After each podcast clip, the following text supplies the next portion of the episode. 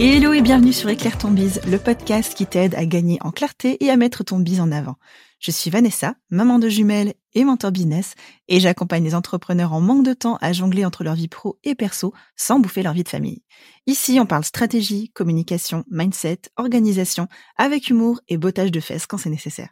Si tu sens aujourd'hui que tu es freiné ou que tu stagnes dans le développement de ton business sans comprendre l'origine du problème, arrête-toi, tu es au bon endroit. Hello, hello et bienvenue sur Éclaire ton bise. Je suis très heureuse de vous accueillir cette semaine, comme toutes les semaines. Et cette semaine, on va parler identité de marque. Vous le savez, tout ce qui est personal branding, identité visuelle, vraiment tout ce qui fait le, cœur de votre marque et l'essence visuelle de ce que vous représentez, pas que visuel d'ailleurs, on parle des valeurs, etc. C'est hyper important pour vraiment faire comprendre à votre audience qui vous êtes, ce que vous véhiculez, ce que vous voulez leur apporter. Et pour discuter de ce sujet, je ne serai pas toute seule aujourd'hui. J'ai invité Mélanie Aubin. Mélanie est la créatrice du studio Décrocher la Lune. Vous pouvez regarder un peu son travail sur Instagram. C'est magnifique. Elle, fait de l'illustration et euh, du web design.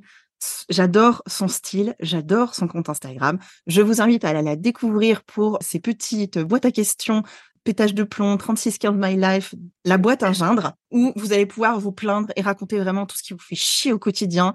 C'est une pépite sur Instagram. Franchement, je n'ai jamais vu ça niveau com. Tout est hyper authentique chez Mélanie. Donc, je vous invite à la découvrir aujourd'hui. Hello Mélanie, comment tu vas?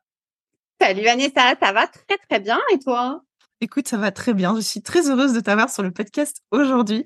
J'avais très hâte d'enregistrer cet épisode. Je trouve que tu fais partie des comptes sur Instagram qui sont les plus authentiques et chez lesquels on n'a pas de faux semblants. C'est que du franc parler et je trouve ça hyper rafraîchissant. Donc j'avais vraiment envie d'enregistrer cet épisode avec toi. Déjà, est-ce que tu veux bien te présenter? Ouais, alors déjà, merci à toi de m'inviter et de me recevoir euh, sur ton podcast.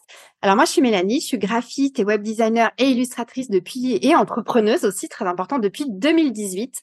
Et j'accompagne euh, donc les entrepreneuses euh, dans leur communication visuelle en leur créant des identités de marque et des sites web qui leur permettront de pouvoir communiquer avec facilité et se démarquer de la concurrence. Si, si bien dit.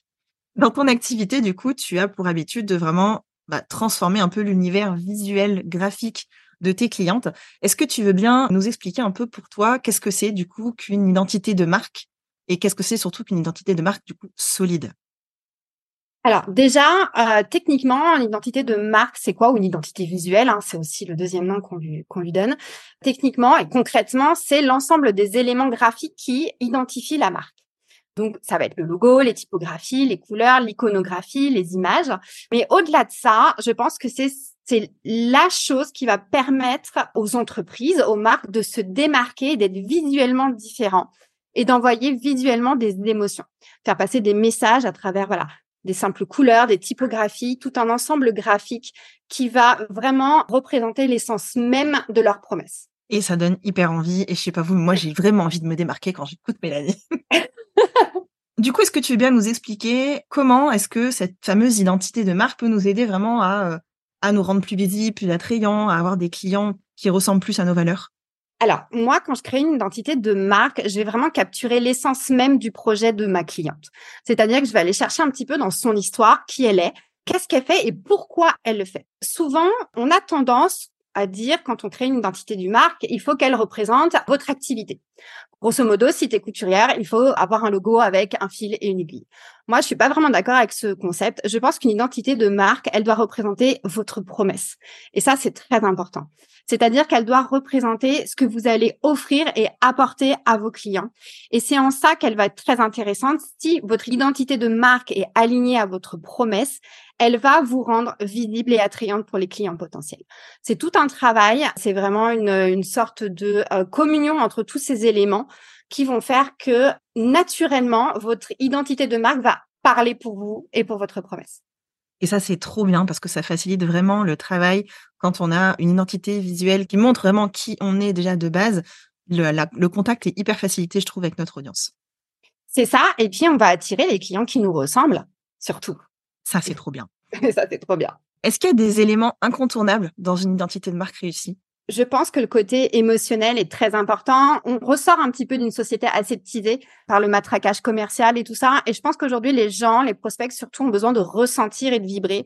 Et que euh, pour moi, ce qui est incontournable dans une identité de marque, c'est vraiment le côté émotionnel. C'est tout ce qui est marketing émotionnel et authentique.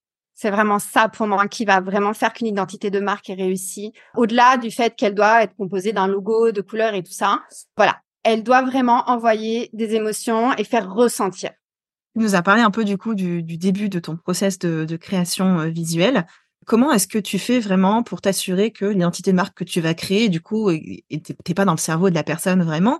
Comment tu t'assures de rester aligné avec ses valeurs, sa mission, vraiment, et faire passer du coup ses émotions? Alors tout ça, c'est un travail préparatoire avant la création, avec beaucoup d'échanges avec ma cliente. On va, voilà, comme je t'ai dit, hein, on va parler vraiment de son histoire, de son pourquoi. Qu'est-ce qu'elle a fait avant et pourquoi est-ce qu'elle en est venue à créer cette entreprise? Pourquoi est-ce qu'elle le fait? Et comment est-ce qu'elle se voit aussi la vision? Enfin, toi qui fais de la stratégie, hein, tu le sais, c'est très important aussi la vision. Donc, on parle de tout ça. On parle de l'avant, du pendant et du après.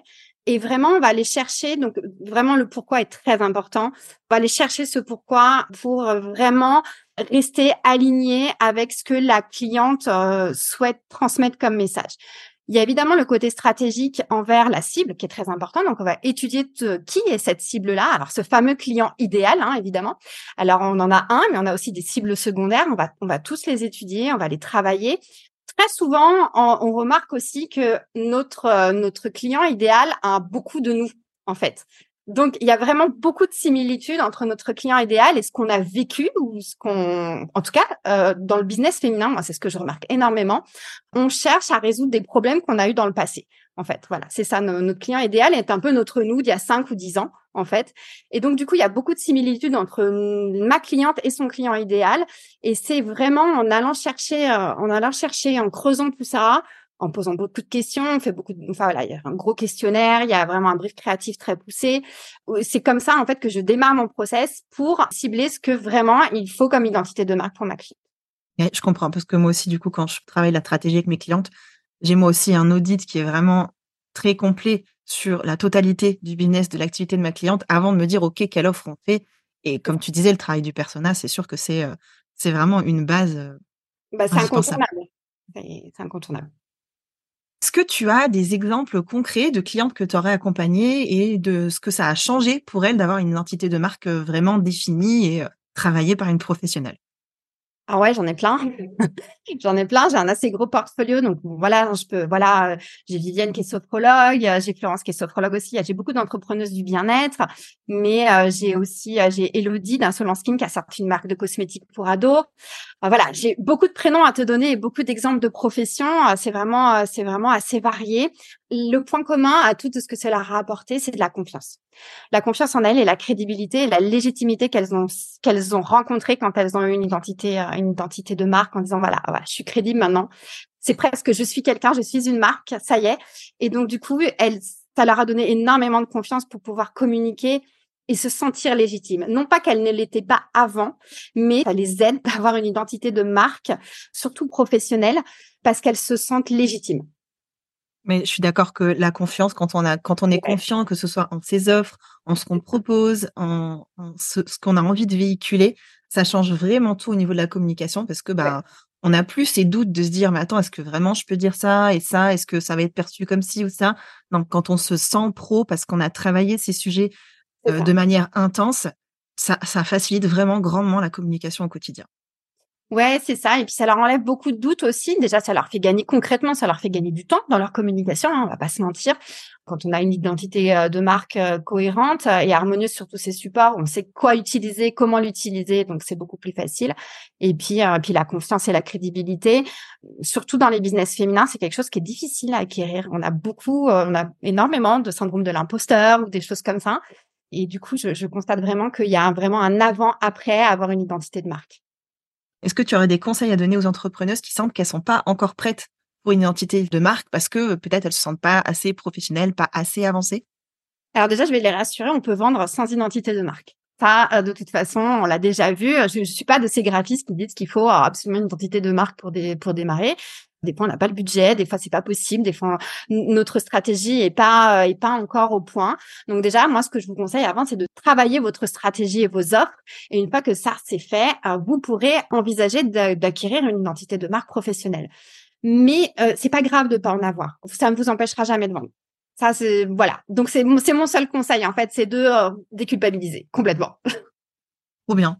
Vous voyez, quand je vous dis qu'il faut commencer par travailler vos offres et votre persona, j'ai raison. Mélanie aussi, elle le dit. Ouais, voilà. En fait, moi, je, de toute façon, si je vois qu'il y a un projet qui est un petit peu bancal, quand j'accueille une cliente en appel découverte, que je vois que les offres sont pas très définies, que la stratégie, euh, j'ai pas trop de clients cibles et tout ça, je dis, bah, soit, ça, va falloir le travailler. Sinon, c'est pas possible. Tu reviens dans six mois. ça, c'est fait. Allez, hop. Voilà. Du coup, est-ce qu'il y a des, premières étapes avant de se dire, OK, je fais une refonte ou je crée vraiment mon identité de marque? Je pense que voilà, comme je l'ai dit, hein, une fois après avoir travaillé sa stratégie et son persona, on, peut attaquer vraiment euh, le travail sur l'identité de marque. Je pense aussi qu'elle a besoin d'être refaite ou retravaillée quand on on a besoin de légitimer peut-être une, une, augmentation de tarif ou un changement de cible ou des choses comme ça. Je pense que c'est une étape nécessaire qui doit accompagner euh, l'évolution de l'entreprise en fait. Je pense que l'identité de marque, elle doit, elle doit vraiment être euh, être flexible et accompagner l'évolution de de la marque en fait, tout simplement. Je suis d'accord que c'est un truc qui, évolue pas mal, et même les grandes marques, hein, les, les ah grands noms euh, ils évoluent, ils changent leur logo, ils changent des fois leur couleur, ils changent leur manière de communiquer. Il y a, il y a, vraiment des grands Enfin, on peut prendre l'exemple tout simple d'Apple, hein, entre le logo de la pomme euh, couleur arc-en-ciel et le logo d'aujourd'hui. Il y a un monde, il y a eu plusieurs étapes entre ces deux logos et même sur leur image de marque, entre le je vends des gros PC et aujourd'hui je vends des trucs hyper design, il y a eu vraiment plein de changements. Et si vous regardez aujourd'hui leur site web, il est tout à fait en accord avec ce qu'ils font aujourd'hui, alors que leur site web d'il y a 20 ans, c'était vraiment pas du tout la même chose. Donc, c'est des choses qui évoluent au fur et à mesure et c'est pas, il y a rien qui est gravé dans la roche. C'est pas parce qu'aujourd'hui vous avez une entité visuelle qui appelle un persona et qui est relié à vos offres d'aujourd'hui, à vos valeurs d'aujourd'hui, que si demain il y a des changements, vous pouvez pas évoluer non plus. Donc, euh, je suis d'accord avec Mélanie sur le fait que faut déculpabiliser et, euh, et pas hésiter à se dire que voilà, il y a, y a, des évolutions qui se font aussi bien euh, au niveau de voilà les tarifs qu'on veut appliquer, de l'image qu'on veut représenter, et qu'il y a, y a des choses comme l'identité de marque qui se travaillent sur le long terme. Exactement. Ça, en fait, comme dans l'entrepreneuriat, rien n'est jamais terminé, rien n'est jamais figé. Hein. C'est ça. Et on en revient toujours au base. Tout le temps. Top. Un, autre point aussi que je voulais aborder avec toi, Mélanie, c'est que mm-hmm. euh, dans, dans, ton, sur ton compte Instagram, dans ta communication au quotidien, tu fais vraiment beaucoup euh, intervenir les valeurs de sororité, le fait que tu, es, bah, tu es féministe, est-ce que, est-ce que tu penses que parler de, de ce genre de valeurs, ça t'a aidé à développer ton, ton identité de marque à toi? Alors oui, parce que je pense que ce qui a aidé à développer mon identité de marque, c'est moi et mes convictions et mes valeurs, hein, c'est sûr. J'ai un personal branding assez euh, assez fort, je pense, mais ça n'empêche que tout vient de moi et de, de ce que je suis de toute façon. Moi, ce que ce que je, que, je prône aussi, c'est c'est vraiment euh, le, vraiment l'émancipation par l'entrepreneuriat, vraiment le fait de, de, de s'entraider entre entrepreneuses. Je suis la première à dire que je n'ai pas de concurrence, mais que je n'ai que des collègues. Et, et pour moi, ça c'est important. Et oui, je pense que ça, je pense que cette transparence aussi, c'est ces valeurs que j'affirme aussi et que dont je n'ai pas honte en plus, que je ne tais pas, que je ne dis pas à demi mot, euh, m'ont aidé oui à développer, euh, à développer euh, à développer mon compte. Hein, ça, c'est sûr. Et je pense que de toute façon, ma communauté se reconnaît dans ce que je dis, ou du moins se projette dans ce que je dis.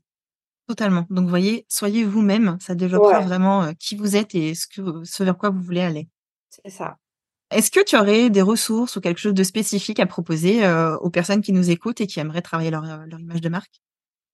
Canva, c'est très bien pour débuter. À titre personnel, je propose des prestations spécifiques pour Instagram, comme le kit Instagram, où je vous crée une identité visuelle spécifique pour le réseau social, avec 30 templates de posts, 30 templates de story. On va travailler vos couleurs, euh, vos bulles à la une. Donc, c'est vraiment la prestation idéale pour bien communiquer visuellement sur Instagram et ne pas se prendre la tête à euh, travailler des visuels ou voilà, pas passer des heures à faire vos visuels. Donc ça, c'est la prestation euh, idéale pour euh, vraiment communiquer facilement et sans prise de tête sur Instagram. Sinon, à partir de janvier, je lance des consultings pour aider les entrepreneuses qui construisent leur image de marque en toute autonomie ou même leur site web aussi et qui ont besoin de débloquer une problématique. Je ne sais pas, ça peut être par exemple une page d'accueil canon et elles bloquent, elles n'y arrivent pas, et ben moi je suis là pour les aider et pour débloquer cette problématique et les aider à construire par elles-mêmes et en toute autonomie leur euh, page d'accueil. Voilà.